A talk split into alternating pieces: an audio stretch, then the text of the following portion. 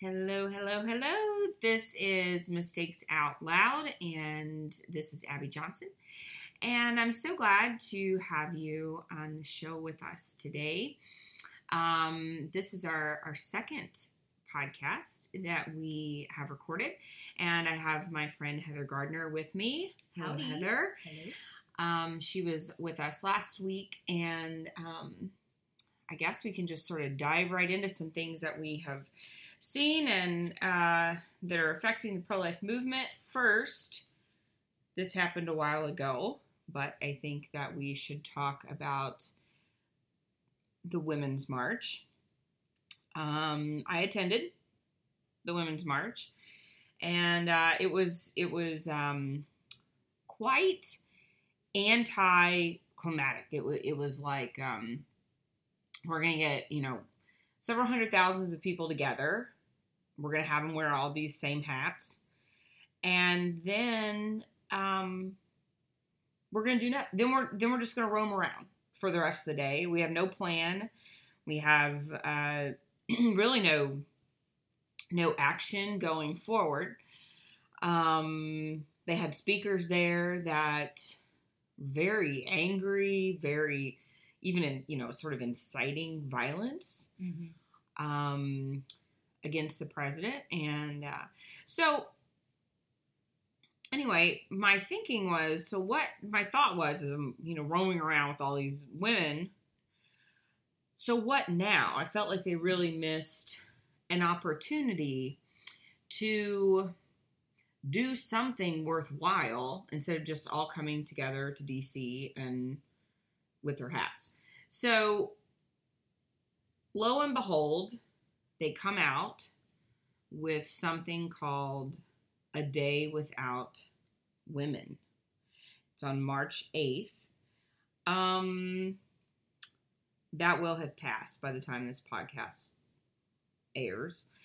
Um, but I think we should talk about this because when I originally heard that they're going to have a day without women, I thought, well, fantastic. That means that every abortion facility and every Planned Parenthood facility should be closed that day, right? Because it is primarily women who staff these facilities.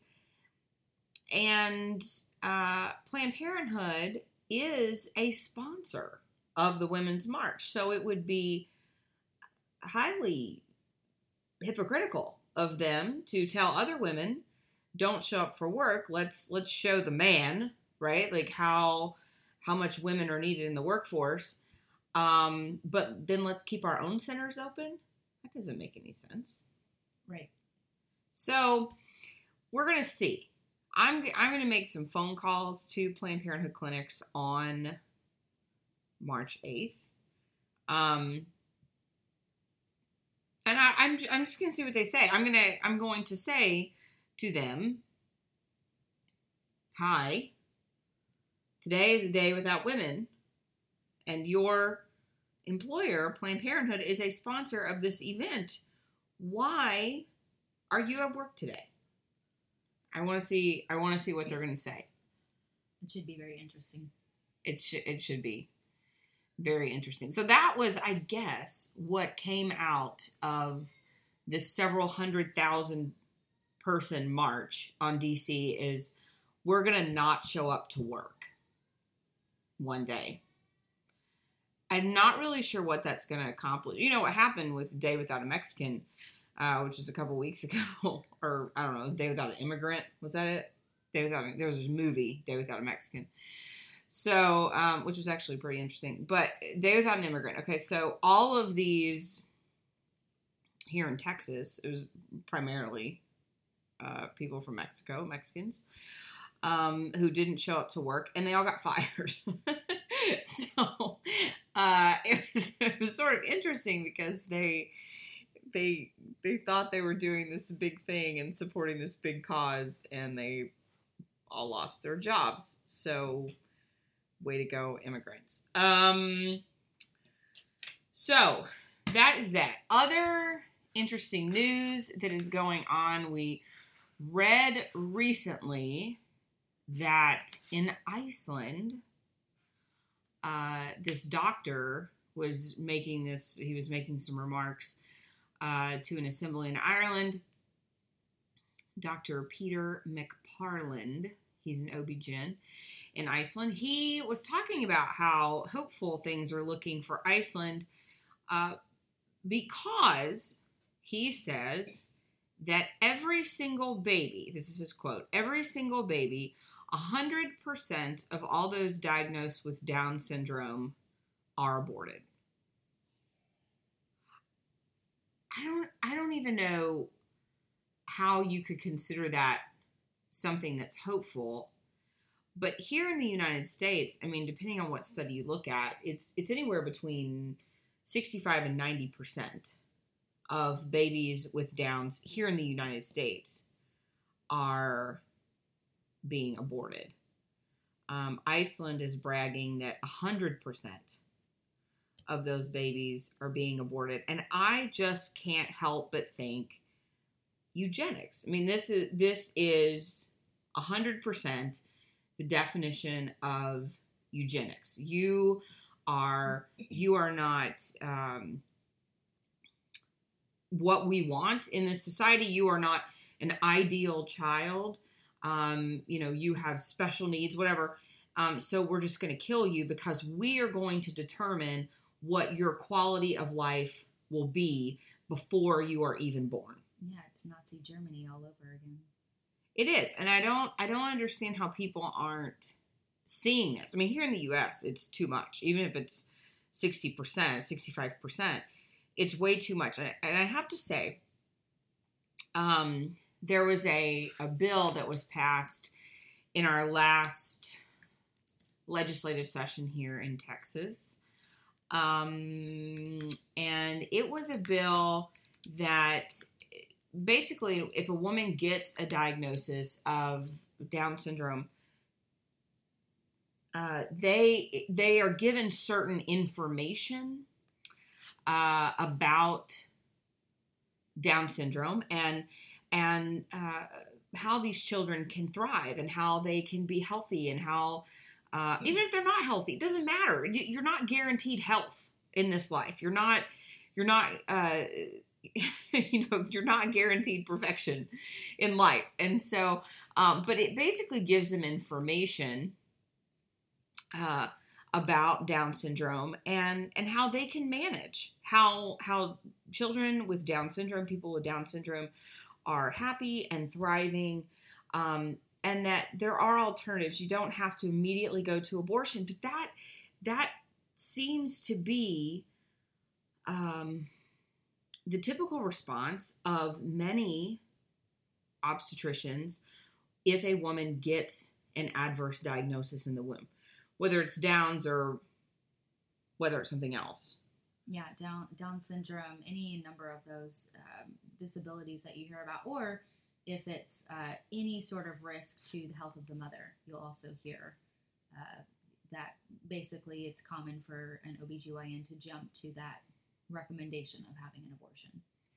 Yeah, and we talk to women, you know, we we in the pro-life movement, you know, we talk to a lot of women who have have received an ad- adverse diagnosis and um, you know, it may be something where it's the diagnosis would be considered what they call incompatible incompatible with life.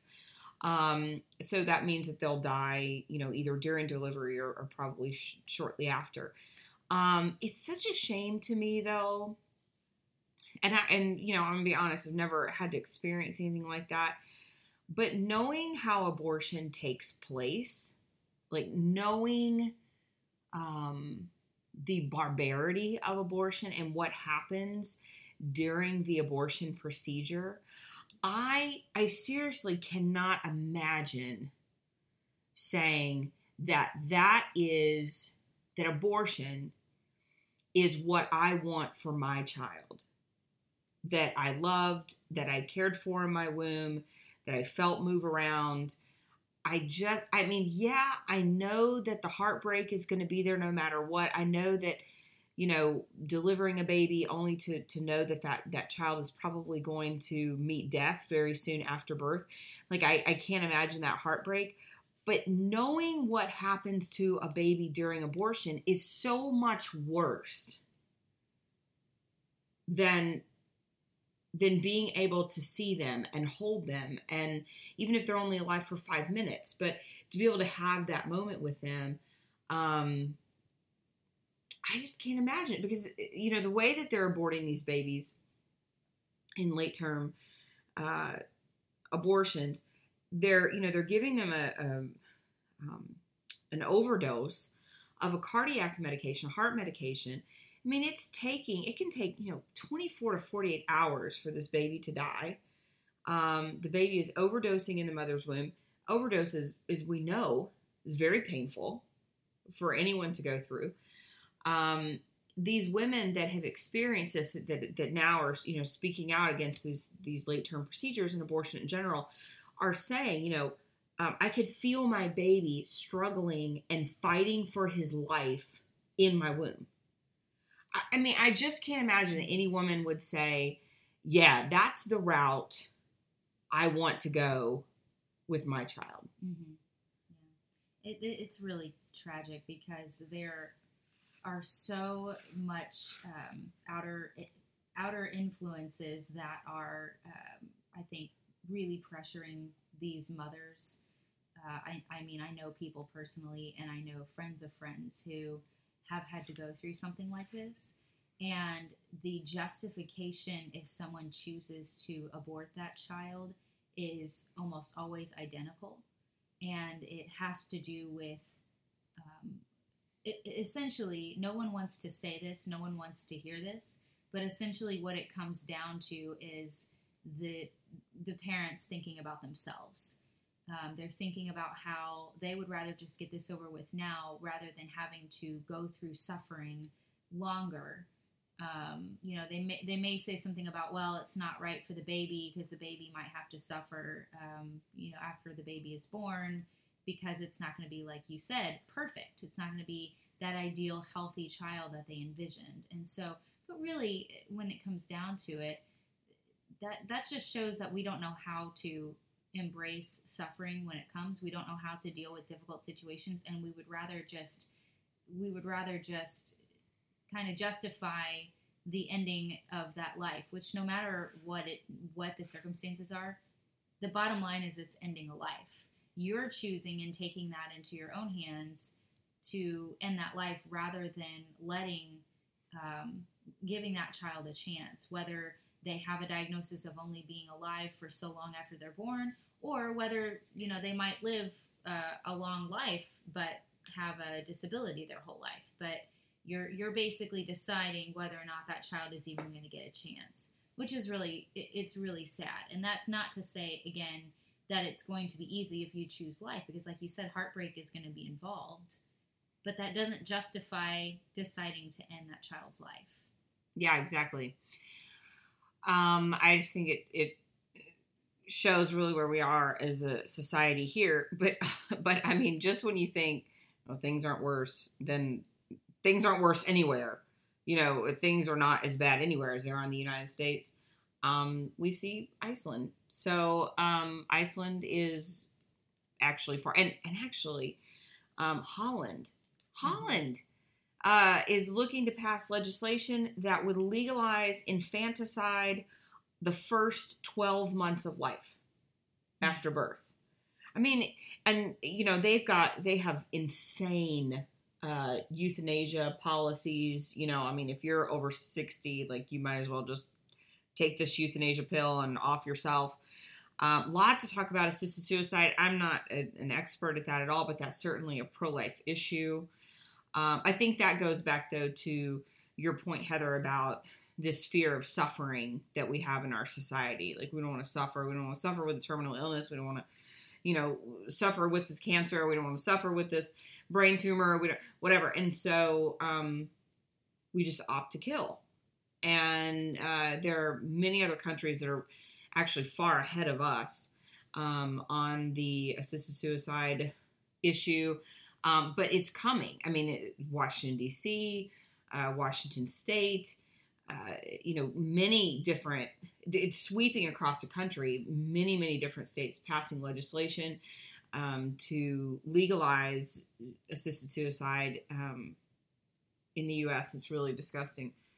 Um, that's that's just the next step, though. When you're talking about, well, now let's let's legalize infanticide. Well, if we're going to be consistent, you know, if abortion is okay late term, if abortion is okay at nine months, right before the baby's born, then that seems to be the logical Why not? next step. Why why not infanticide? Why not? I I worked with a an abortion doctor who was um, he was Hungarian originally, um, but he told me one time in the car, uh, I believe that infanticide should be legal through the first 20, 24 months of life after birth, and I like I remember I just I asked him I said so why not twenty five why I mean like what's the magical difference between 24 and 25 months? And his answer is so not profound. Um, he said, "Well, you have to stop somewhere." That that was the answer. So great, good thinking that out. Um, Hmm.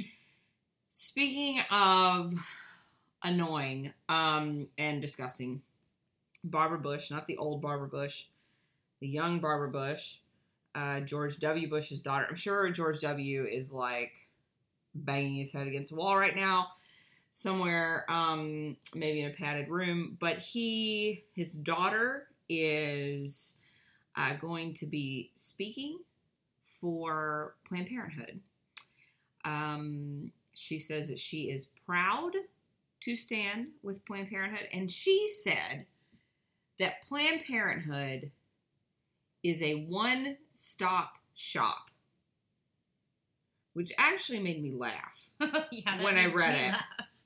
Yeah, that actually made me laugh because um,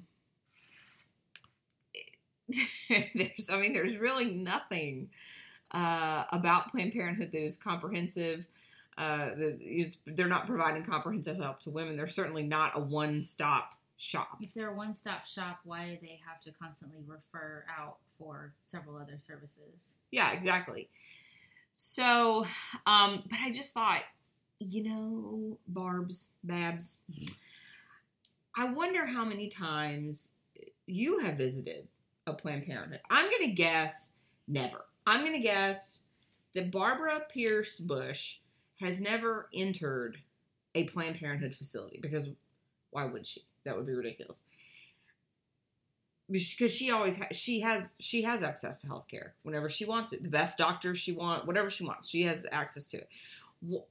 So how can you, Barbara Bush, say that you know that Planned Parenthood is a one-stop shop for women? You've never even been there, and this is just another example of sort of the the elite talking about things they know nothing about. Um, Well, they have they have mammograms, right? yeah, right. And prenatal care at all their locations. Right. Yeah. Yeah. All that. All that. All those mammograms. Um. So, I, but I mean, we see this all the time. It's like people like if people that support Planned Parenthood, like Ashley Du- Ashley Judd and Madonna. You know, these people that speak out. Yeah. When's the last time you walked into a Planned Parenthood clinic? They have no idea what Planned Parenthood's about, what they provide. It's just more of, uh, you know, they're listening to talking points that are out there in the media, and instead of actually looking for the information themselves, um, they're just listening to whatever Cecile Richards is saying, uh, which is absolutely ridiculous. I feel I actually I love George W. Bush. I think he's he cracks me up every time I see him. Um, I actually feel really bad for him right now. I feel um, really bad that he's sort of being put through this. I felt bad for him though when when his wife, when Laura Bush came out with her biography or whatever, um, and she said in the in the biography that she was pro-choice. Um, but she didn't want to say anything publicly whenever he was in office because he is pro-life. Uh, then his mother-in-law uh, the old Barbara Bush. Uh, I hate to refer to somebody The- like that, the elder, the Barbara wiser. I can't say wiser, right? No. Um, she she is also pro-choice.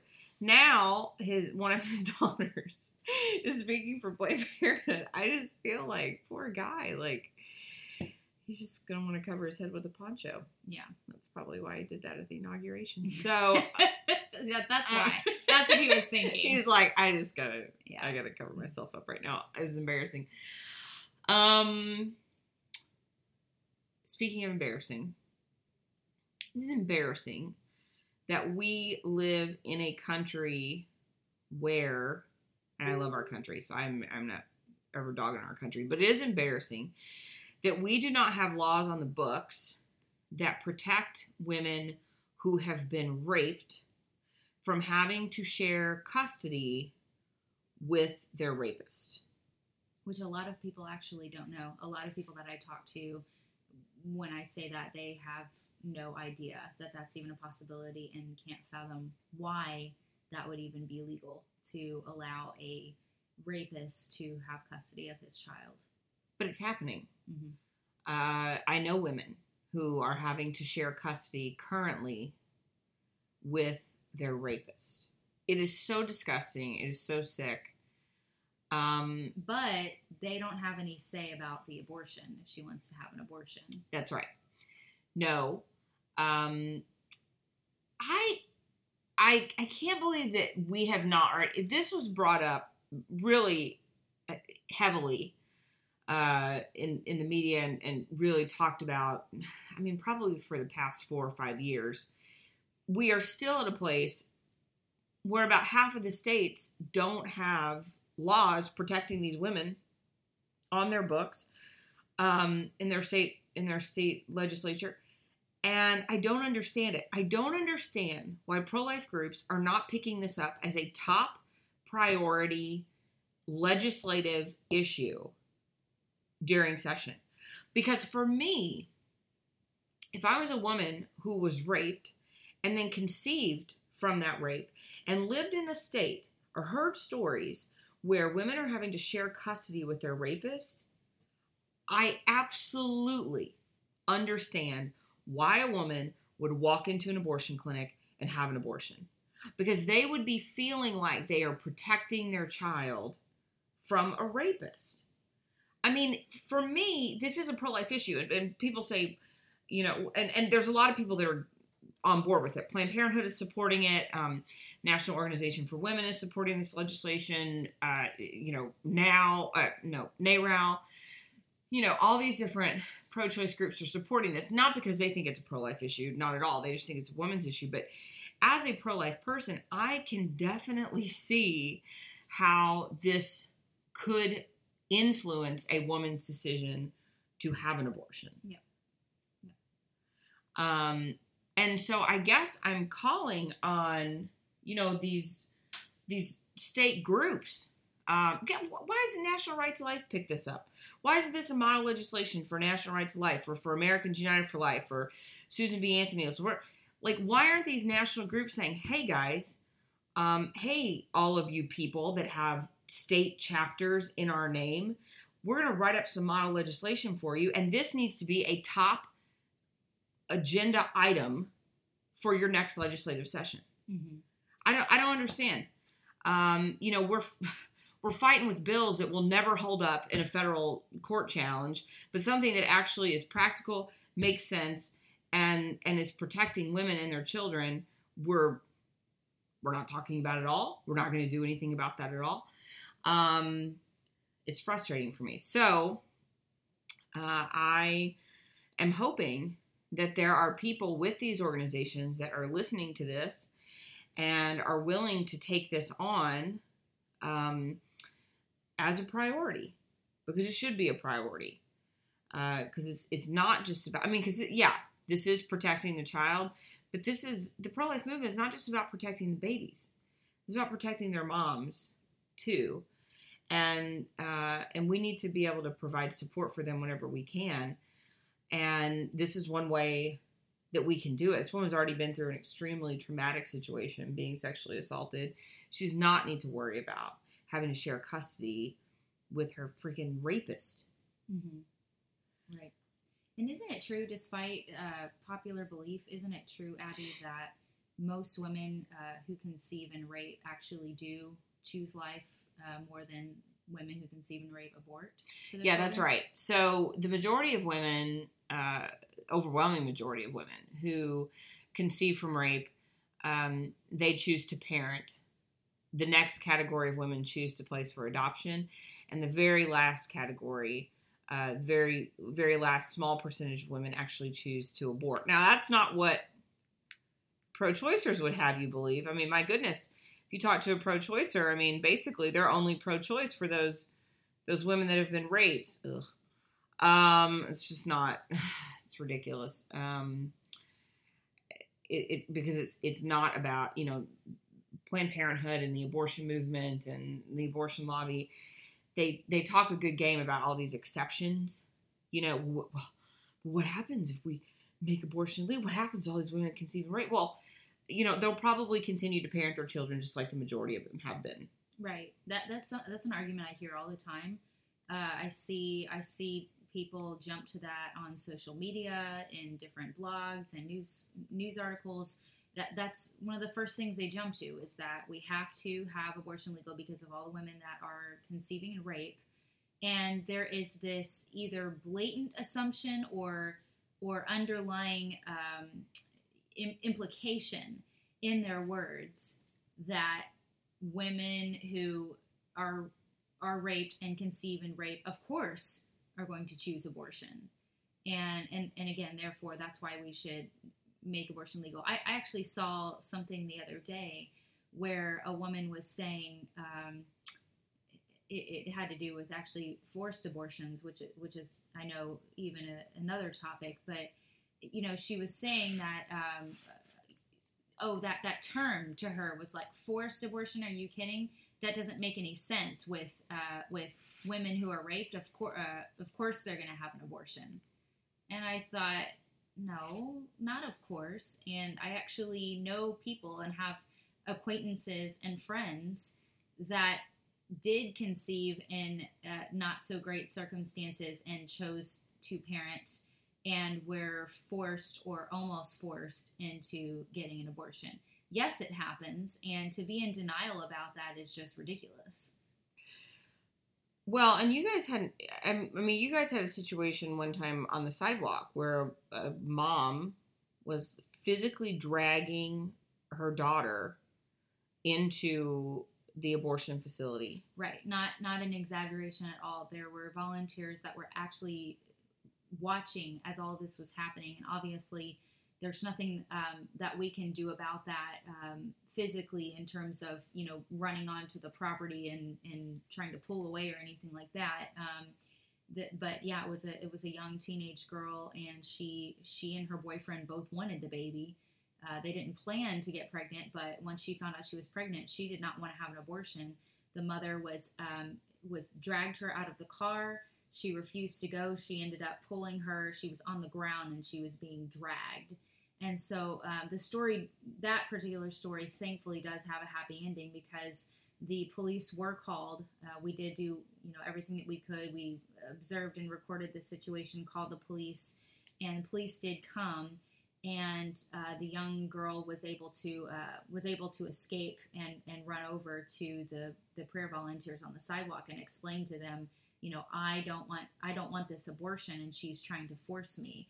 And so the police officers were able to intervene. A um, pro bono attorney group was able to intervene for her and defend her so that she her her right, which Roe versus Wade grants, mm-hmm. despite what people think and pro-choicers don't want to admit, but it does grant the right to have a baby as well as the right to have abortion. And so even for a teenage uh, minor girl, and so she did uh, was defended and was able to have her baby and the mother her mother did come around later on um, and by the time the baby was born in the hospital had a completely different change of heart and change of attitude but that stuff uh, that happens more often than people think and it's really sad Yeah, we're lucky here in Texas. We have uh, the group that defended this gal. Uh, the name of that group is Texas Center for Defense of Life. And, uh, you know, honestly, we need groups like this in every state that are willing to take on these cases for uh, these minor girls who are being forced. I just, I just got a, um, an email the other day from a girl that's pregnant, or from, no, from another woman who knows this family. Girl is young, um, she is uh, pregnant, having complications with the pregnancy, needed to be seen at the emergency room, thought she may be having a miscarriage, um, needed to be seen. The father would not allow her to be seen at the hospital because he was mad at her because she got pregnant and he was like, Well, this is what you get, this is what you deserve. And the the ambulance was called, the EMTs would not take her because her father wasn't giving permission for her to go to the hospital. Now, I don't even know, I'm not even sure that that's necessarily legal. Um, I talked to a friend of mine who is a paramedic. He says, you know, basically, if she's pregnant, um, then she is in charge of the care of her baby.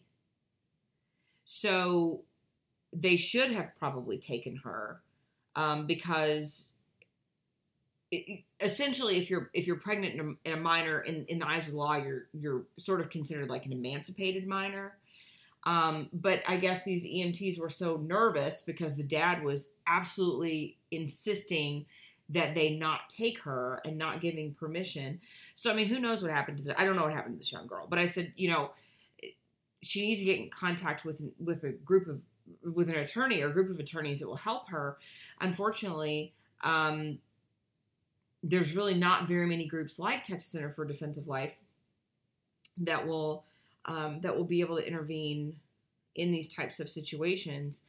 And uh, you know, I don't know what happened, but anyway, it's un- it's unfortunate because there are so many girls that are not being taken care of properly, not getting the proper care, um, or they're being forced to abort against their wishes. Dr. David Reardon came out with a study that said about 64% of women um, who have abortions state that they felt forced or coerced into having abortions. And I would bet that a large percentage of those felt forced or coerced by their parents.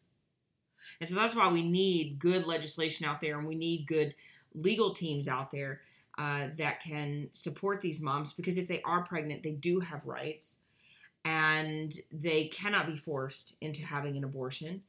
Um, so, anyway, yes, forced abortion is an issue. It is happening. We know people that it's happened to. Even, I mean, we even know people who were forced by clinic staff, who were literally held down by clinic staff and forced to have abortions, which is something that's hard for me to understand. But uh, I believe them because not because I ever saw anything like that, but um, because if they're really desperate to meet that quota, to meet that abortion quota, to meet that bottom line, you know, I think that they just take liberties with the patient. Once the patient's on the table, they're like, "Oh, you're here. We've got you now. There's no turning back.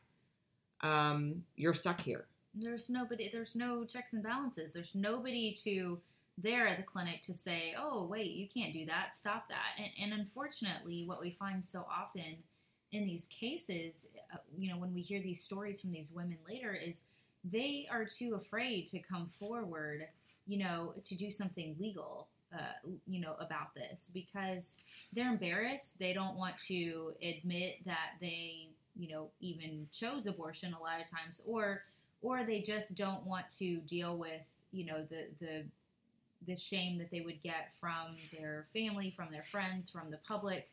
And they're they're just kind of afraid to admit things like that. And so they and, and, sometimes they don't even know the right steps to take even if they wanted to. So there's just so many clinics and staff that that get away with this stuff. Uh, but I, I, think it is shame that keeps them quiet. Mm-hmm. these women yeah you know they don't want to come forward i mean we saw all the time in our clinic we would botch an abortion we would leave you know parts of the baby in the woman's uterus she would develop a very serious infection whatever it may be and they don't come forward because they don't want to have to get on a stand and say, I had an abortion.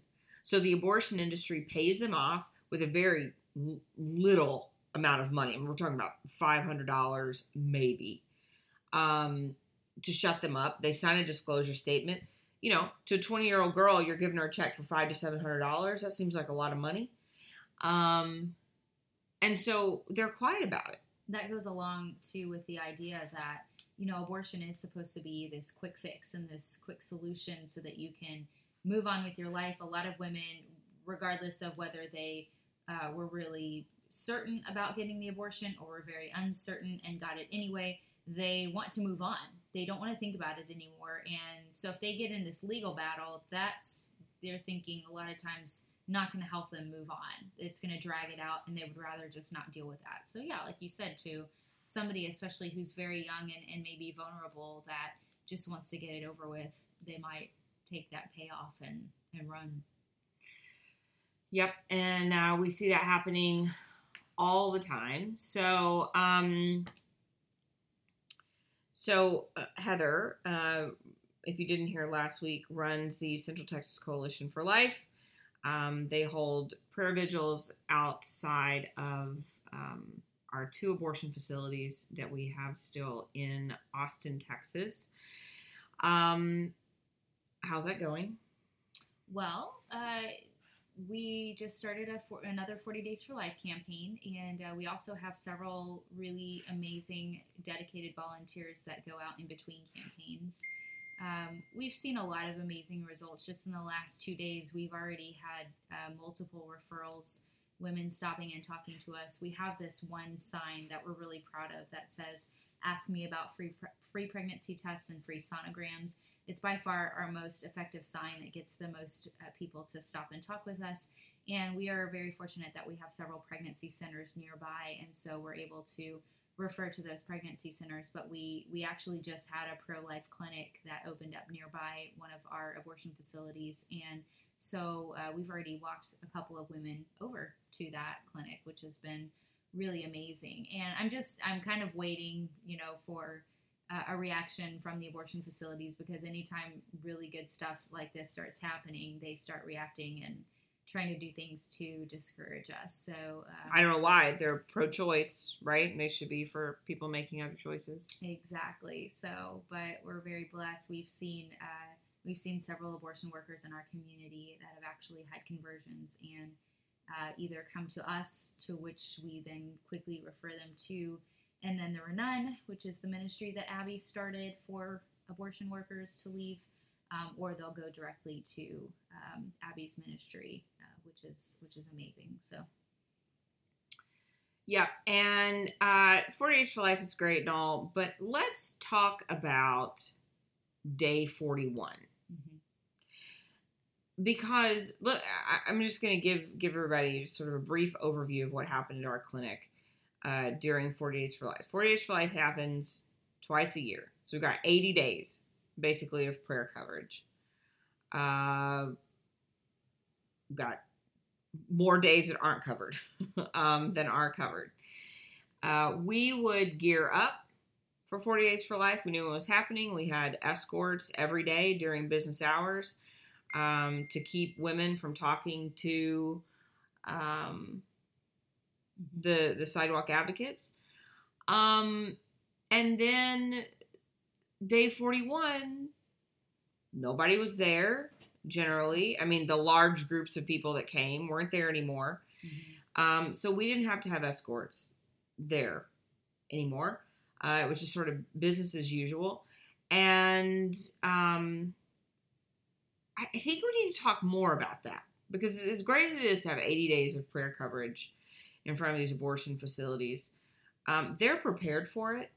They're ready for it. Mhm. Um, we've got to we've got to make a better effort of being out at these clinics outside of these 80 days and that's that's what we're what you're doing at the central texas coalition for life is you know organizing volunteers throughout the year um, but i think we're we're we're really we're missing uh, some key opportunities here if we're out there for 40 days or for 80 days during the year and we're not doing anything else on any other days. Right, right.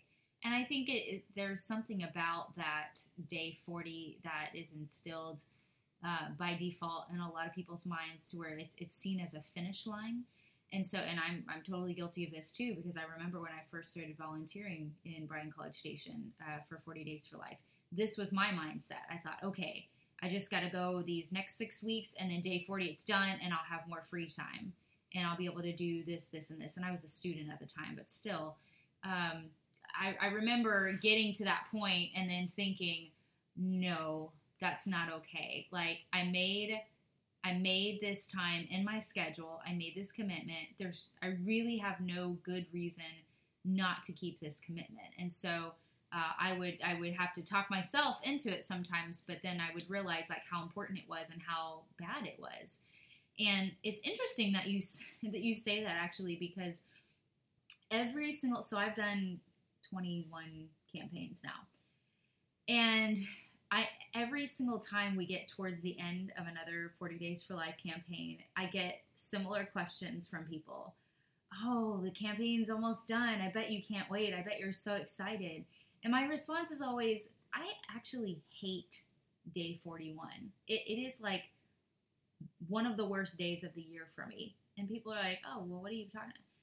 I don't like it because we don't have that full 12 hour a day coverage anymore. And and I have to I have to work harder just to try to get people to come out to the sidewalks. And so it is something that yes, it's hard. Yes, it's exhausting, you know, doing that especially if you live farther away from your abortion facility, but it's so necessary and it's one of those things that even if you can't go out every single week anymore, uh, what we started doing that's we found to be pretty effective in getting increasing the numbers of volunteers in between campaigns is to, to is to really take ownership and say that you're going to make an appointment with God on the sidewalk. Because Abby, you've said this many times before in your talks, and I've heard other people say this. I have said this.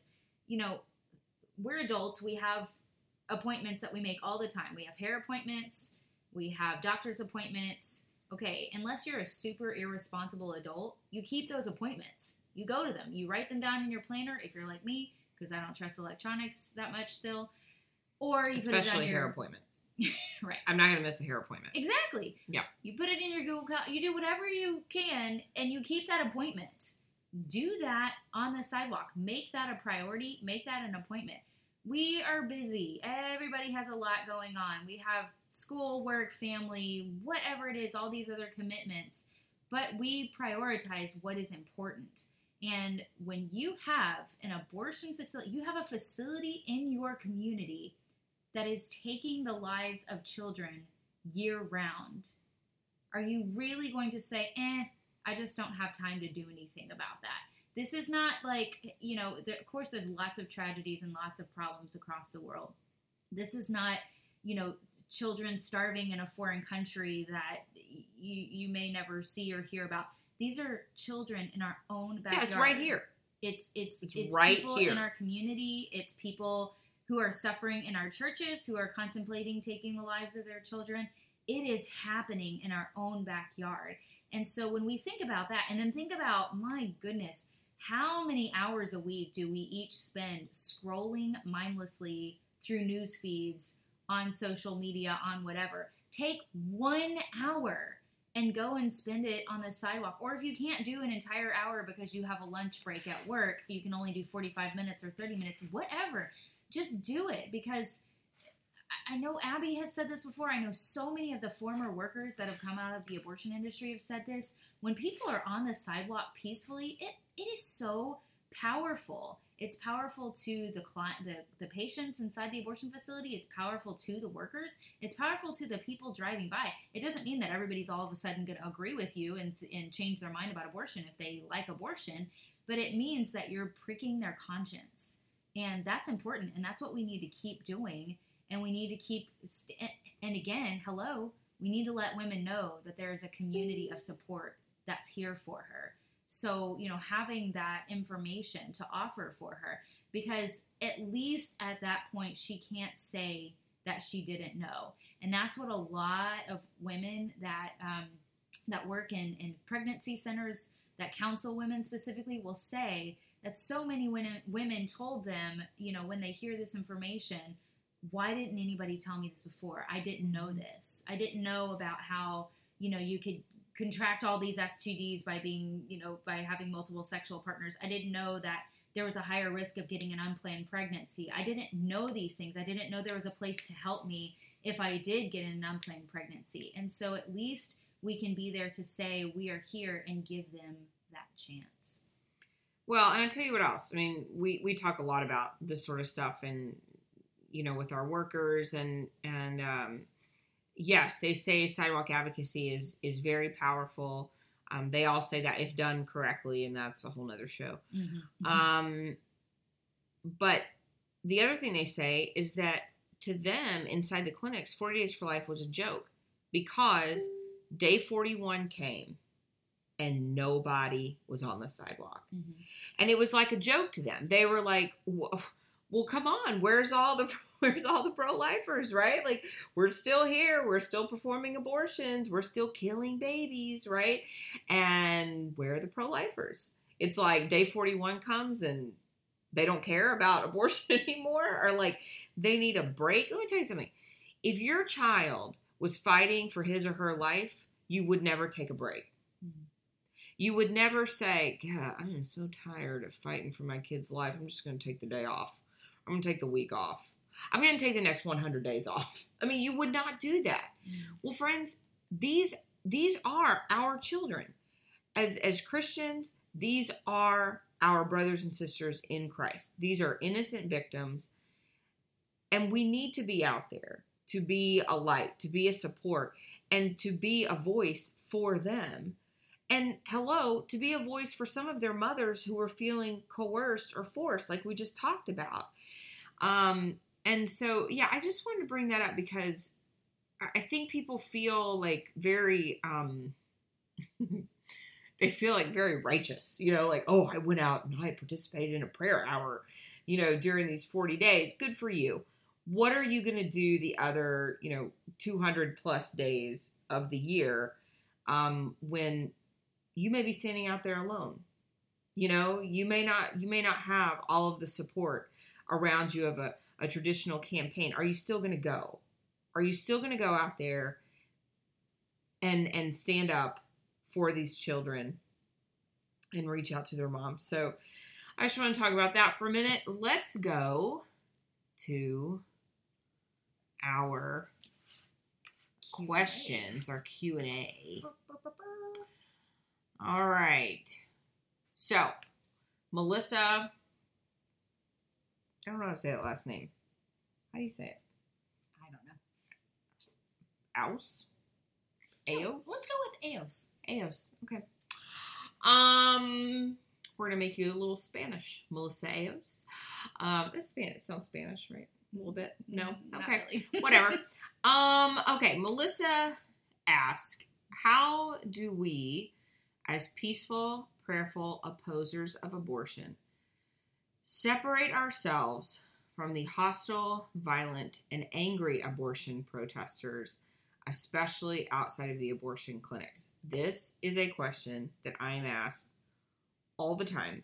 You know what's funny to me though is anytime I talk about like angry pro lifers on the sidewalk, there's always like a small group of pro lifers that go, I have never experienced that. I don't really believe that's happening.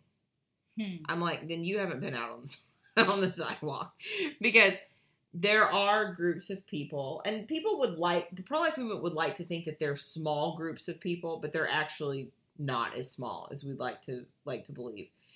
There are, you know, this more radical contingent of, and they don't even consider themselves pro life. They consider themselves anti-abortion, which is fine. I'm anti-abortion too, but um, they're not there to help the women. They're sure as heck not there to help the clinic workers. They are there because they are for the babies, period. Um, they're all about preaching fire and brimstone. You're going to go to hell if you have an abortion.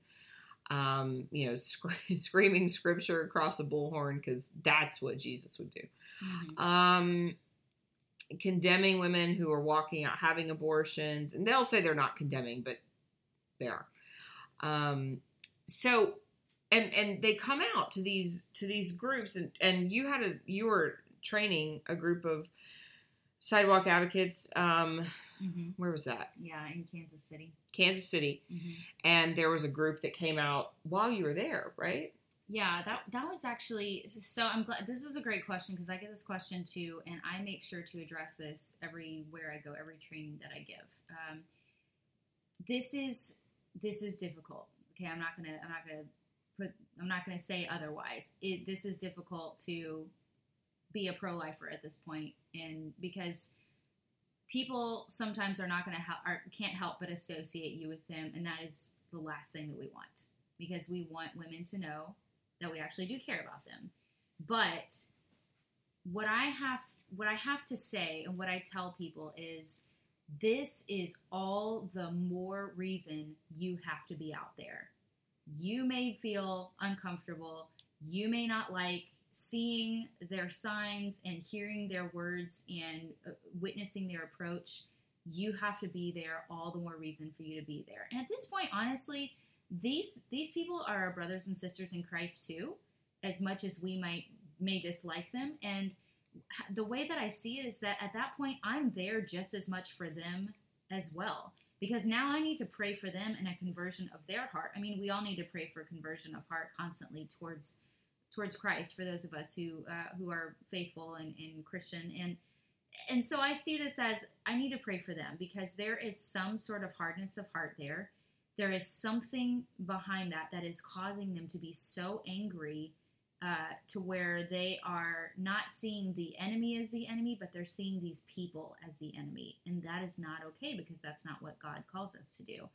And so, just real quickly, just to give you an example, the situation in Kansas City, I was training this group of students, and there was a group that was uh, that was uh, very radical. Uh, three individuals, and they they had the big giant graphic signs of aborted babies, and they had a bullhorn, and they were yelling. Uh, they yelled at every woman that walked into the clinic, every boyfriend that walked in with her uh, or partner, and they yelled at the abortion workers, and they got into a shouting match with the abortion doctor. And um, apparently, this was like a regular thing. And the students were very concerned because they wanted to have an effect, but they just didn't know how to. They, they just they thought it was actually impossible to do anything good, and they really didn't want to even be on the sidewalk. And so I kind of told them the same thing. No, you have to be on the sidewalk, all the more reason, because you have to show these women that somebody cares. Because clearly, these three angry men that are out there don't care about helping these women. And so we have to be out there. If we truly care about them, we have to rise above that. We have to go despite our our fear and our um, you know reach stepping out of our comfort level, and we have to be there for these women and offering them places because there were pregnancy centers in this area. There there was one very nearby. I was like, you've got to tell them that. You've got to be there and you've got to show them. And so I, I you know my advice is don't engage with them. I have been to many, many cities and have encountered individuals in groups like this. They're almost all the same. They are not there to seek the truth and to have dialogue. They're there to get into shouting matches and they're there to condemn. Um, and they especially don't like certain groups of Christians, Catholics in particular. They are a lot of times there to yell at Catholic people. And so it, the sidewalk's not the place to get into a, a debate with them.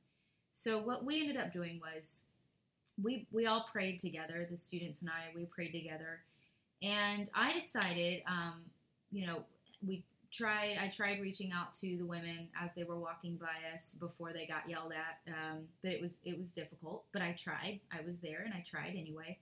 And then once everybody was done coming in, uh, that there was a security guard out there, and so the the guys were the angry uh, aggressive people were yelling at the security guard. I walked over and I started talking to him. Now, he didn't trust me at first. He kind of put me in the same box with the crazy people. Okay, fine. I understand that. but I persisted and I kept on talking to him and I just asked questions and I was like, and I, I was up front. I said, I am sorry that you're being yelled at right now. That's not my intention, and these people don't represent me. I, I really am here because I care about you, and I just want you to know that. And you know, so I, I started talking a little bit, started asking him questions, and he his demeanor changed. We talked for about 20 minutes. His demeanor completely changed. He completely relaxed. He even walked a little bit closer to talk to me. And by the end of it, we had a decent conversation, and he um, thanked me for being there and uh, it, you know, and I I got him to say some pretty interesting things, to admit some pretty interesting things. And so after the conversation, I went back over and prayed with the students and told them that it was important that we stayed longer than the angry, um, aggressive group that was out there. And I said, You'll see why. Just wait. And so we did. We waited them out. We prayed. And of course, we wanted to be there um, until all the women uh, were out too, to at least offer them some post abortion healing, uh, if nothing else, and to show them that we really did care about them. And so the, uh, the angry group eventually left, and uh, it's just this most amazing thing. This boyfriend of a girl that had had an abortion in the clinic, he walked out after a while. He walked up to the security guard. The security guard looked at him funny. What do you want? And um, the the boyfriend was basically waiting to be escorted. He was like, "Hey man, I got to go back to my car." Well, he was waiting to be escorted because he was escorted in to protect him from the aggressive, angry people that were yelling at them. And the security guard looks at him, shakes his head, looks over at us, and says, Oh, no, man, you don't have to worry about them. They're fine. And I looked over at that student group and I said, That is very telling, you guys. That is why we have to be here. And that boyfriend walked past us and we reached out to him and he totally was open to talking to us. He thanked us for being there. He took information and we had a couple of other encounters similarly after that and we were able to reach out to them. And that security guard came over later and started having a conversation with the students. They had never talked with him before that. They were blown away that they it was even possible to have a conversation. And I told him all it takes is persistence. It is not going to be easy. It makes it more difficult for us. All the more reason to be out there. So that's what I would say to you. Try to separate yourselves from them physically as much as possible. Have loving signs that say, We care about you, we can help, talk to us, you know, or free pregnancy tests or whatever it is. Um, but have inviting signs smile, wave, introduce yourself, and and put it out there. Say, hey, I'm sorry that this group is yelling at you. Um, we really do care about you. That's not our, our approach, and we want you to know that we're here to help you. So yeah, and that that was what I was going to say. Uh, don't be afraid to apologize for this bad behavior that that you're experiencing and and witnessing, and that they're experiencing. These women are experiencing as well. Um, and you know what we do at And Then There Were None when we hear, you know, that there's a crazy group out in front of a, a, clinic, we send an apology letter into the clinic to the workers just to let them know we're so sorry that you're being treated this way. You know, we do care about you. We're not all like this. You know, we we really do care about you. Um, we are a safe place for you to turn. So don't be afraid to to apologize and say I am so sorry. You're having to listen to them and deal with them. I'm not with them. Um, you know, I'm here because I just want to offer you some alternatives, give you some information, whatever. Um, the other thing too that I've told people is sometimes if there's a group of you that goes out there, um, yes, definitely try to separate yourself physically for, from them, but also try to separate yourself visually from them. So you can get like a t-shirt, like all the same color t-shirt, uh, matching t-shirt, something, and all of you guys sort of be in a group together um, so that there's a clear distinction, um, eh, you know, from the other group, you guys from the other group. Um, and and what Heather says is so important: do not engage with them. Okay, and this is why. Number one, they don't want to. They're not trying to engage with you for anything positive. Okay, they're trying to make you mad. They're trying to make it so that you won't go out there anymore. And that is the worst thing. I hear from people all the time. They're like, well, I just don't go out anymore. No, that's the wrong thing to do. like, you need to be out there um, more than ever if you have a, a crazy group of people out there. Um, but I think that it's important. Um, well, shoot, I lost my train of thought. Where was I going with that? Heather? It, it is important, yeah. It, it is important for us to be out there, and it's to me, it's like you know what, this isn't for sissies. Like, yeah, yeah, it's going to be tough. It is. It is going to be embarrassing. It's going to make you uncomfortable, especially if you have that personality type that you are non-confrontational. That might be even extra difficult for you, but it is so worth it to let women know that you are there and that you care for them. this is what I was going to say. Don't engage with these people. And this is why. When people inside the clinic, whether it's clinic workers or people that are there for appointments, if they see you out there talking to them, they don't know what you're talking about. Unless you're like in a throwdown fist fight, hmm. they don't know that you may be disagreeing with them. Don't get into it on Okay. fights. That's probably a good idea. I mean, too. it's whatever. Okay. All right. I guess you shouldn't do that. Okay. But all they see are two people that they both see as anti choice, anti them, right? Mhm.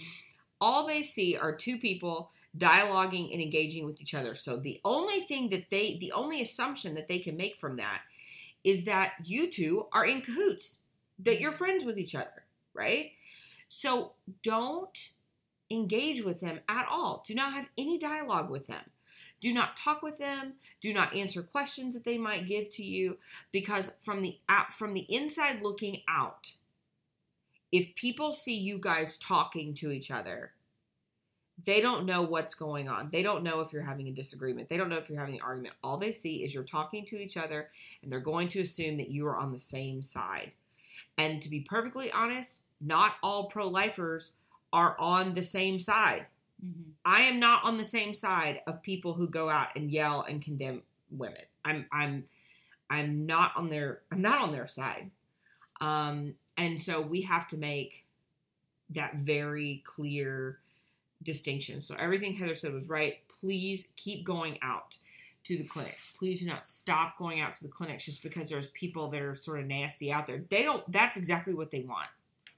They do not want you out there. Mhm. Um so And I would say just to, just to close that off, if you know anybody that's like that, that has that aggressive or angry approach, I mean, if you really, you know, are called to to talk to them, try try to talk with them elsewhere. Just don't do it on the sidewalk again for all the reasons that we've talked about. You know, if you really think that you might be able to find some common ground with this person and get them to understand how important it is to have a peaceful and approachable uh, manner outside, then meet them for coffee, go somewhere else, meet them at church, whatever, and talk to them uh, if they are truly willing to talk to you. And if they are, that's great. Uh, I have met a few, not very many, but I have met a few. Uh, the sidewalk, again, just not the place for it. So, Yeah, and that's that's a good point. If you think that maybe there are some people in that group that are reasonable that you'd like to talk with outside of you know being on the on the sidewalk, because you know what, you're not on the sidewalk to to be in social interactions anyway. Um, you're out there to pray and and to witness the women walking in, so it's not your social hour um, in the first place. But uh, I think that that's right. You need to um, there might be some people that are are willing to listen to your opinion or, or you know your way of thinking. And so um, but that's not the right place to do it. You know ask them if they'd like to go get coffee go to dinner um, somewhere away from the clinic where other people are watching you and, and seeing you engage. So um, I think I think we should probably close it up because we've been at this a little over an hour, and the other questions people ask are like super complicated, and it'll take a long time. take a long time to answer. So, um, any closing thoughts, Heather? um, I, I just want to say, keep going, um, and everybody has a place. So, um, you know, if, if if you can help in a pregnancy center, please do it, and and please try to educate yourself as much as you can. Uh, what I find is there's a lot of people in general in the pro life movement that are so passionate and really do truly care for helping women and children, helping their families. Um, but we tend to be in, in little bubbles. And so try to stay on top of the issues and on what's going on with the pro life movement. If you are able to find a good um, pro life legislative group in your state to see what uh, what the agenda is for the session and you know make those phone calls to your representatives whatever it is that's necessary to promote the pro-life bills that are being uh, proposed you know the, the the bills that especially the ones that have a shot uh, definitely call and and encourage and promote those um, but but do something and yes it is exhausting but above all this is a spiritual battle so just remember to uh, to continue to pray uh, through all of this and make sure that you're spiritually preparing for this because this can if you're not careful this can really uh, this is a heavy issue and so this can weigh you down this can really get to you this can be um, to the point where it becomes emotionally and physically exhausting and so make sure that you're always taking that time to not just um, petition the lord for all of your wants but thank him for uh, the gifts that we have every day and just try to be Christ to everyone you see. That is a good word. And on that, we will um, close it out. And thank you so much, Heather, for being on uh, the podcast with me. And this is Abby Johnson with Mistakes Out Loud. And we will talk to you next week. Thanks.